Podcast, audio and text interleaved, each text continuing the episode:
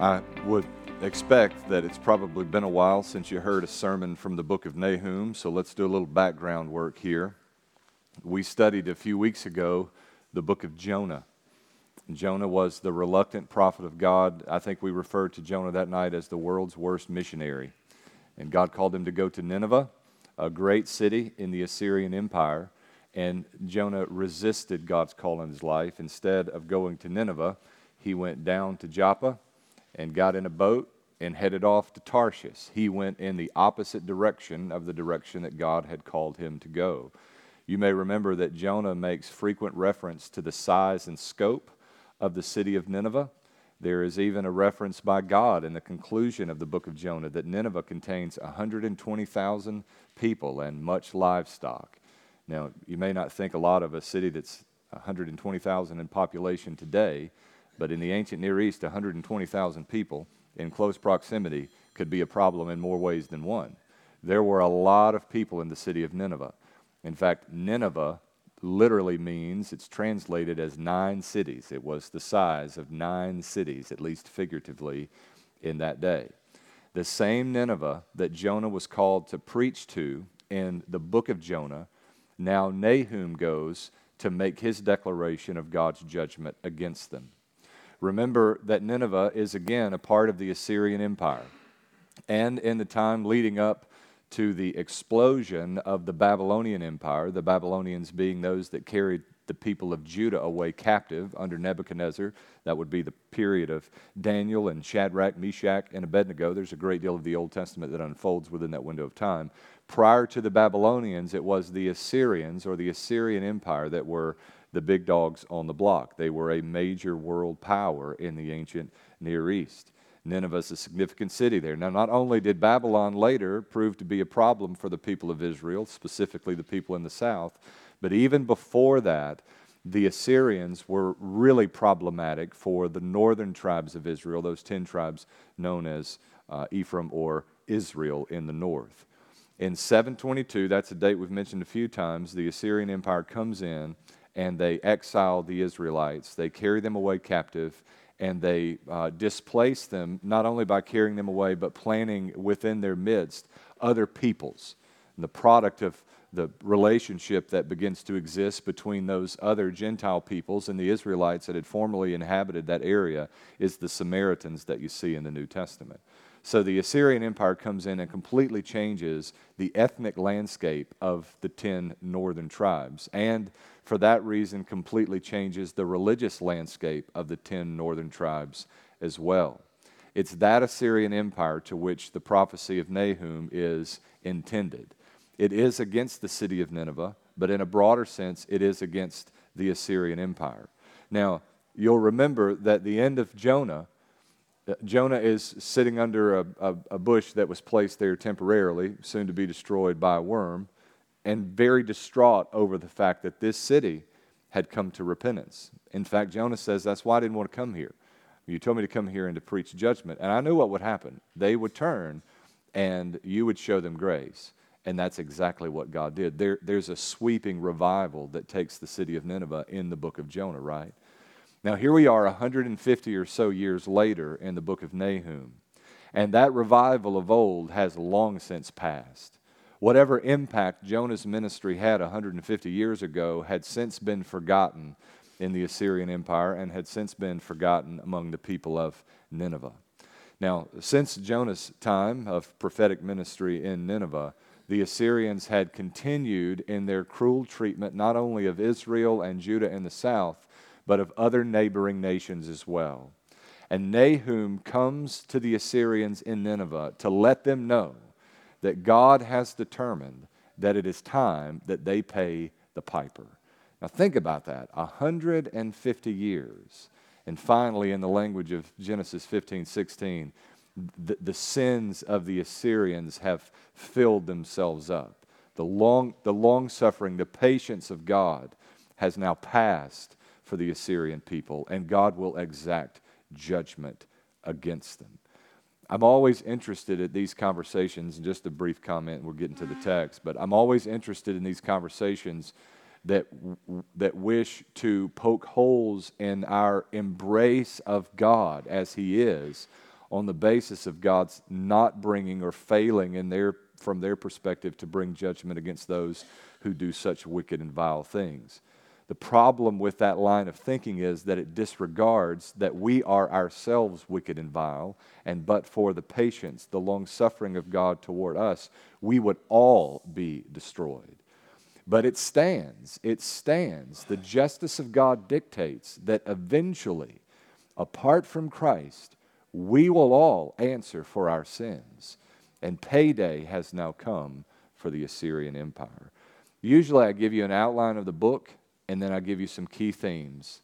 Tonight, your key themes are going to operate as the outline for the book. Uh, Nahum is just three short chapters, and you see something of an outline with the key themes there uh, that are before you in your handout. You see in chapter 1 and uh, chapter 1, verse 1 through chapter 2, verse 1, uh, the prophecy of Nahum summarized. So look to verse 2.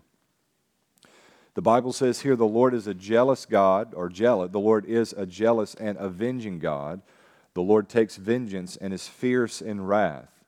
The Lord takes vengeance against his foes. He is furious with his enemies. The Lord is slow to anger, but great in power. The Lord will never leave the guilty unpunished. His path is in the whirlwind and the storm, and the clouds are the dust beneath his feet. He rebukes the sea so that it dries up and he makes all the rivers run dry. Bashan and Carmel wither, even the flower of Lebanon withers. The mountains quake before him, and the hills melt because the earth trembles at his presence. The world and all who live in it. Who can withstand his indignation? Who can endure his burning anger? His wrath is poured out like fire. Even rocks are shattered before him. The Lord is good, a stronghold in a day of distress. He cares for those who take refuge in him. This might be my favorite part of, Nineveh, of the book of, of Nahum. I guess I'm going to call Nahum Nineveh all night, but you'll understand what I intend by that.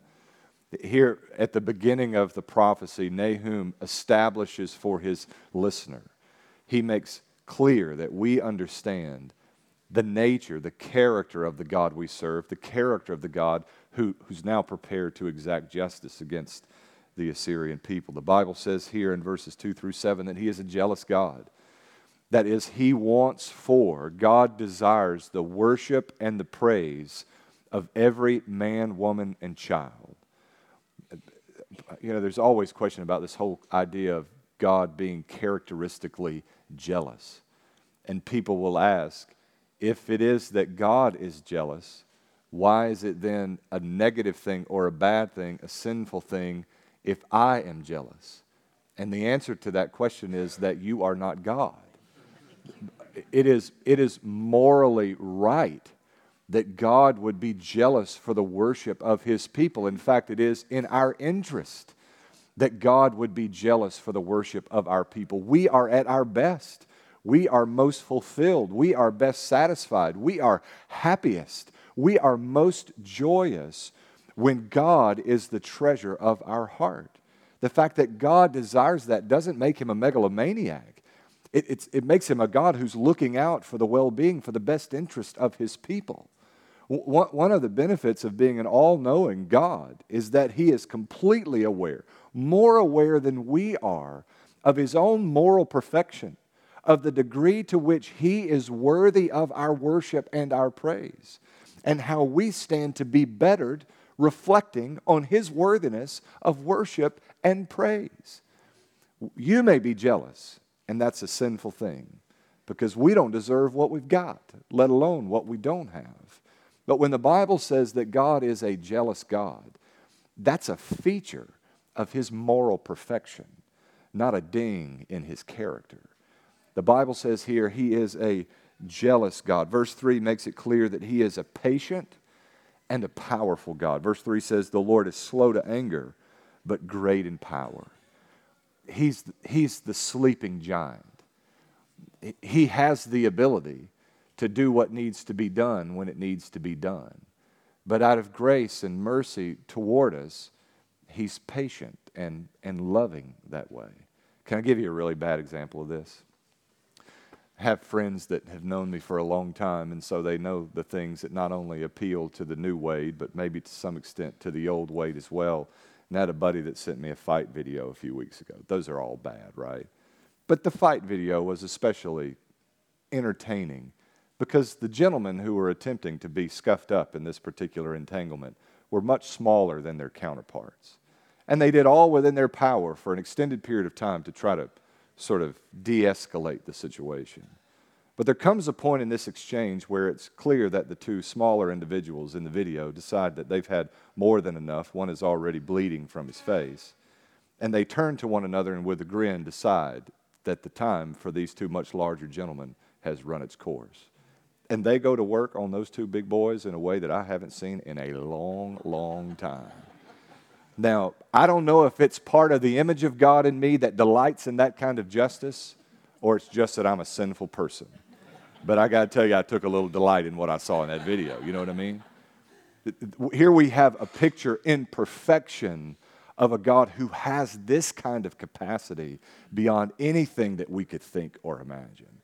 He doesn't have to prove to himself his power, his ability. He doesn't have to demonstrate for anyone to find evidence in his great strength. Rather, with great grace and mercy, in meekness, he deals with us until our sins have overflowed. And he determines, perfectly determines, when the day of judgment is to come.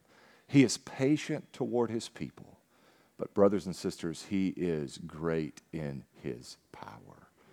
The people of Israel and neighboring nations often make the mistake of misinterpreting the patience of God for the powerlessness of God. And it's always a grave mistake to make, brothers and sisters. Not only is He patient toward us, but He is great in His power. And you may trifle with God for a season, but in due time, the payday will ultimately come. He is patient, the Bible says, and He is powerful. He is a good and compassionate God. In verse 7, the Bible says, The Lord is good, a stronghold in the day of distress.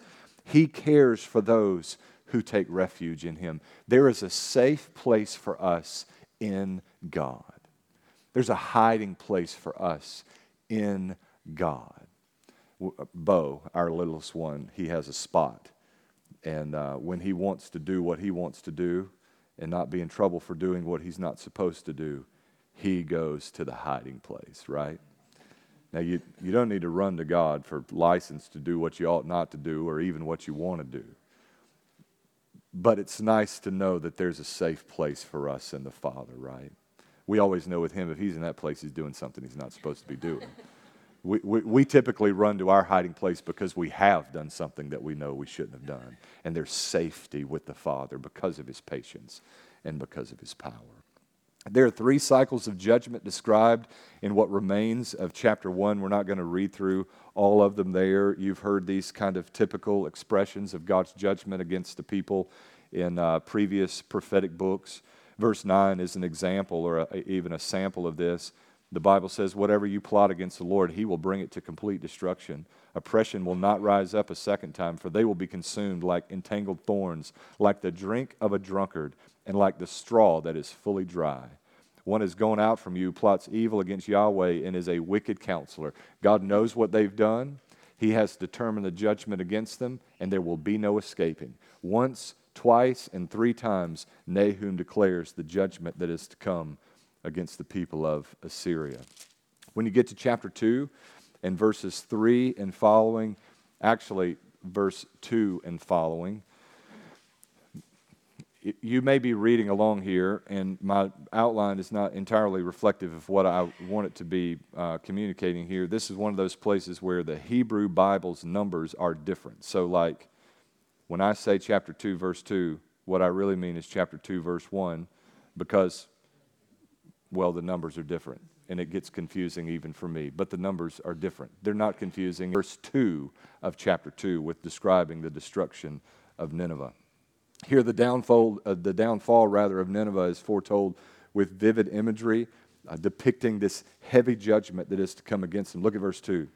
For the Lord will restore the majesty of Jacob, yes, the majesty of Israel through ravagers, uh, though ravagers have ravaged them and ruined their vine branches. The shields of his warriors are dyed red. The valiant men are dressed in scarlet. The fittings of the chariot flash like fire on the day of its battle preparations, and the spears are brandished. This is God's soldiers coming against the Assyrian people. If you look to verses 7 and 8, the Bible says, Beauty is stripped she is carried away. Her ladies in waiting moan like the sound of doves and beat their breasts. Nineveh has been like a pool of water from her first days, but they are fleeing. Stop, stop, they cry, but no one turns back. Plunder the silver, plunder the gold. There is no end to the treasure and abundance of every precious thing. Desolation, decimation, devastation, hearts melt, knees tremble, loins shake, every face grows pale.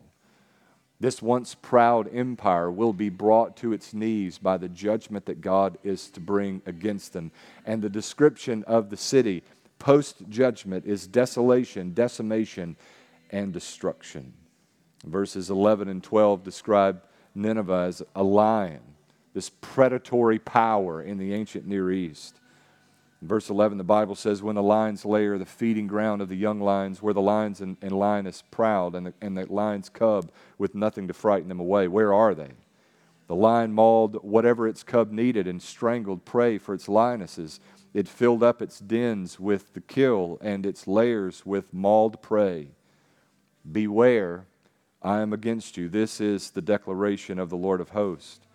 I will make your chariots go up in smoke, and the sword will devour your young lions. I will cut off your prey from the earth, and the sound of your messengers will never be heard again. He's describing an empire that is great in its power. They have been the predatory power in the ancient world. But now the young lions will be cut down with a sword, and those who are perhaps fearful and hiding or incapable of providing for their own need, the aged lions and the, and the lionesses are now starved to death in the absence of those young lions cut down by the sword. They're described here in a way that not only communicates the power that they enjoyed in the height of the Assyrian Empire, but also serves to us as a reminder that no matter how great we perceive our power to be, God is always greater than his enemies. There is no enemy sufficient to the task of withstanding the judgment of God. And we're not. We may push against it, we, we may shake our fist, and we may kick against the goads in our life, but you are no match for the power of God's judgment against you. And the sooner we're able to come to grips with that reality, to take note that not only has He not overlooked our sin, but judgment will come for our sin, the sooner we're able to yield to His direction, to break down our pride, to submit ourselves to His authority, the better it always works out for us. You know, when, when Israel, when Judah rather, was carried away by the Babylonians, the latter part of Jeremiah's ministry to the people of Judah was to say to them, just surrender that was God's admonition to them just surrender, just surrender, just surrender. In fact, Jeremiah said, Get out of Sin City. Get out of Jerusalem. Get out of Sin City and surrender. Get away from here. You cannot win this battle. And my advice to you in the last days and conversations with people, even what I believe to be Christian folk who have given themselves over to such sin and seem to refuse to want to come away from that, is you better get out of Sin City and you better surrender to God, or the end will be worse than the first. The young lion is about to be devoured by the judgment of God, no matter how he regards his power. And then the final section of the prophecy of Nahum is verses 1 through 19 of chapter 3, which really describes the purpose or the cause for God's judgment against them. What is it that the people of Nineveh have done to arouse the wrath of God against them. Verse 1 of chapter 3 gives us some indication. Verse 1 says, Woe to the city of blood, totally deceitful, full of plunder, never without prey. We talked in our introduction about the fact that Assyria would come in and they would exile a people and they would replace the removed population with peoples from other areas. So they're, they're basically coming in, they're plucking up people groups from different places and they're putting them down to sort of um, take them out of their culture, to dilute any cultural influence, to dilute any want for uh, power within a group, to sort of diminish the ability to find community and oneness in opposition to the Assyrian Empire. They basically came in and ransacked the lives of their subjects in order to ensure that their power remained in place well into the future. This was a, a vicious people. Even within the context of war in the ancient Near East, which was often a very brutal thing, the Assyrians were exceptional for their bloodthirst and the cruelty with which they treated neighboring nations. God has not been ignorant to that, right? God sees, God sees, and the payday has been come. We, we don't see this kind of thing in our culture, and on the occasion that we do, it turns our stomach and we wonder how long God will bear with us. I think the best examples of this level of cruelty that we've seen in recent history are uh, examples from ISIS in Syria and some of the, atrocities that were unfolding there. These types of things are happening on the African continent with uh, increasing regularity, but we don't cover them in the news for a variety of reasons. Um, when we see those, doesn't it turn your stomach when you see those kinds of things? And we wonder where the justice or the judgment of God is.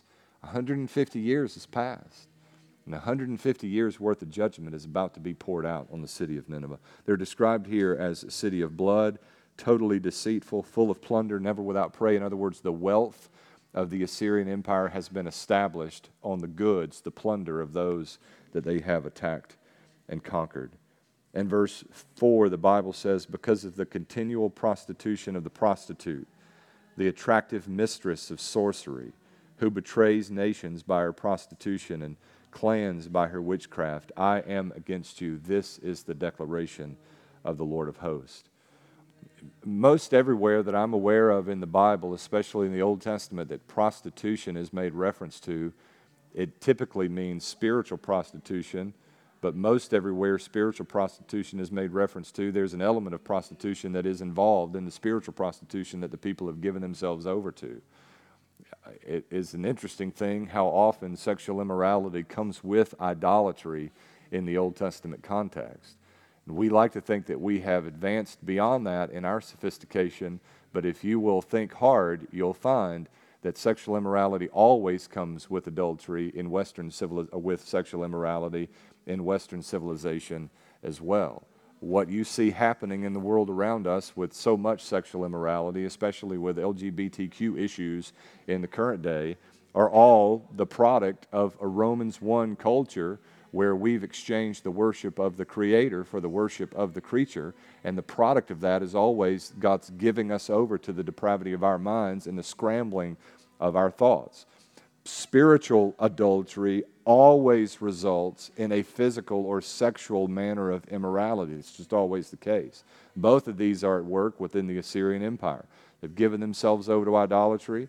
This is not a people that has been known historically as God's people or even God-fearers in a Gentile sense, but they knew, right? Jonah was there 150 years ago as the world's worst missionary, but he had a good message of repentance and grace for them. Many of them experienced it in that day. It may not have been long lived, but an opportunity was afforded the people of Assyria. Instead of worshiping the one true and living God, they gave themselves over to the worship of various pagan idols and to cult prostitution. In verse 8, the Bible says, Are you better than Thebes that sat along the Nile with water surrounding her, whose rampart was the sea, the river her wall? Cush and Egypt were her endless source of strength. Put and Libya were among her allies, yet she became an exile. She went into captivity. Her children were dashed to pieces at the head of every street. They cast lots for her dignitaries, and all her noble, nobles were bound in chains. It's a reference to an Egyptian city that was well fortified and strategically placed. The city of Nineveh not only had great walls and great military fortification, it was in an ideal geographical location. They had not only the walls that would have protected them, not only did they have elevation, which would have been a protection to them, but they had a body of water that would have assisted in their protection as a city as well. Because of that, they grew arrogant. They boasted of their location, their strength, that their city, that Nineveh was impenetrable. God says, Don't you remember Thebes in Egypt? They felt the same way, and they crumbled at an incoming inv- invasion and you will too. Here, again, we're reminded that there is no enemy of God that is any match for God. There is no opposition to God that can withstand the judgment of God. And for that matter, there's no opposition to God that can withstand God's sovereign will in our life. God will have his way, he will do as he pleases. It comes with the territory of being God. And my petition to you listen, I know I'm talking to Wednesday night Christian folks, and Wednesday night Christian folks are exceptional Christian folks. I got all of that. But if there's any inclination in your heart tonight of holding fast to what you know to be sin against God, you had better let it go before God lets go of it for you. You're no match for God. I'm no match for God. The hardest of heart is no match for our sovereign God. In their arrogance, they boasted of their location. They boasted of their military power. They boasted of their ability to withstand any incoming invasion, but they would be no match for the God of heaven. And listen, there's a bit of Americana in this idea. We boast in our superiority over all nations. We boast in our position as world power. We boast in the strength of our borders. I get that can be a little bit contentious, but we boast in all sorts of stuff, right? We boast in our nuclear power. We boast in our military fortitude, and all of those things are wonderful. But it has never been our military fortitude, it has never been our economic prowess that has prospered and protected us as a people. It has always been the providential hand of a God who has looked favorably upon us in spite of our pretty persistent foolishness, right? We've no place to boast. We've no room to boast. When the day of God's wrath determines to come against us, we will not withstand that flood of wrath. There is no opposition and no enemy that will stand against the judgment of God when God determines to bring judgment against us. In the closing two verses of Nehemiah 3, the Bible says, King of Assyria, your shepherds slumber, your officers sleep, your people are scattered across the mountains with no one to gather them together. There's no remedy for your injury. Your wound is severe. All who hear the news about you will clap their hands because of you. For who has not experienced your constant cruelty? For their predatory behavior, for their idolatry, for their arrogance, and for their cruelty, God would bring judgment against them. And, and among the strong evidence that they deserve the judgment that would come against them, God says, All people everywhere will applaud the day of your demise because of the cruelty with which you've dealt with other nations. Nahum reminds us of a number of important lessons with regards to God. Perhaps the most important is that in due time, God, God will judge sin. Someday, remember the old R.G. Lee sermon, Payday Someday? Sometimes great periods of time pass before the judgment we deserve eventually comes. But payday always comes it always comes. And, brothers and sisters, but, but for running to Christ and hiding behind the blood of Jesus, it will come for us as well. There, there's a reminder here that one day every man, woman, and child is going to pay the piper. There are reminders here, pretty constant reminders, that our feelings of moral or military superiority, even financial superiority, won't be a protection for us when the day of judgment finally comes. In fact, it may serve to enhance the weight of our demise. Can you imagine the rug being swept from beneath us as a people and taken even to a place of, that would be understood as comfortable for most of the world? Do you realize how well off we are? Do you realize how fragile that is? how it's a good and faithful God who holds that together, and how in an instant He could turn it loose and we could go spiraling into judgment. There's a reminder here of the power of God and the goodness of God toward us, and that He holds us together, not just as individuals, but collectively as a people, that He holds nations together. He sets our boundaries, He dictates to us what will and will not unfold in our day to day. I'm thankful for that kind of God. I stand in fear and trembling at that kind of God, but I rejoice that that kind of God has his hand on the will of my life and the whole world in his hands. Aren't you glad for that? We talked a lot about judgment tonight. I'd be out of the way if I didn't mention that there is a special place of refuge for us to hide from the wrath to come. and his name is Jesus. He has invited us to take refuge in him. You know, in, in Genesis 6, when the flood comes, Noah's invitation is get in the boat, right? But in the last days, when the flood of God's wrath comes against this world, it's not a boat you're going to be looking to get in. It's the body of Christ you want to be found within. I really think that that in Christ language of the New Testament is, is quite intentional. Noah withstood the judgment of God in an ark, we withstand the judgment of God in Christ. Find your place in Him. Let's go to Him in prayer. Father, thank you for your word and for its truth and this note of encouragement to us tonight. God, we pray that you would save your enemies. God, we pray that you would work justice and bring judgment against your enemies as you see fit. We pray that your will would be done. We pray that you would protect us from ever positioning ourselves in opposition to your will.